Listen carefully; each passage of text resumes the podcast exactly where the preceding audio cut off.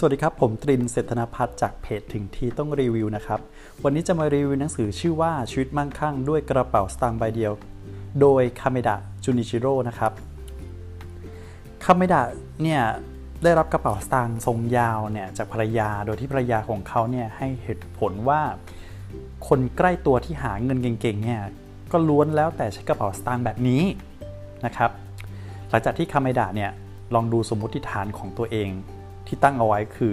คนที่หาเงินเก่ง และเก็บเงินอย่างเป็นระเบียบเนี่ยและมีความมั่งคั่ง เช่น ประธานในบริษัทลูกค้า พวกเขาล้วนใช้กระเป๋าสตางค์ทรงยาว เขาจึงเชื่อว่าน่าจะมีความเกี่ยวข้องกัน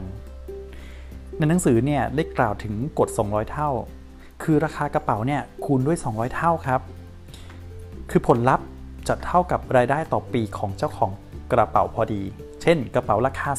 2,000 คูณ 200 เท่า จะเท่ากับ 400,000 บาทต่อปีนะครับ ผมมีความคิดอยู่อย่างหนึ่งว่ากระเป๋าสตางค์เนี่ยมันจะเป็นตัวที่เปลี่ยนได้จริง ๆ เหรอนะครับ พออ่านจบเนี่ยผมก็ทดลองเปลี่ยนกระเป๋า แล้วก็เลือกแบบทรงยาว แล้วก็เฮ้ยเออเว้ยได้ผลจริง ๆ ด้วย หรือว่าเป็นเรื่องบังเอิญ อันนี้โดยความเห็นส่วนตัวนะครับ การเปลี่ยนกระเป๋าที่แพงเนี่ยและเป็นทรงยาวเนี่ยทำให้ทัศนคติต่อเงินในกระเป๋าเนี่ยเปลี่ยนไป คือจากกระเป๋าที่มีราคาแพงเนี่ยเราจึงดูแลเงินในกระเป๋าให้ดียิ่งขึ้น การจัดเรียงธนบัตรในกระเป๋าสตางค์เนี่ยให้เป็นระเบียบ การไม่เก็บเหรียญหรืออะไรที่ไม่เกี่ยวข้อง เช่นบัตรส่วนลดต่างๆเนี่ย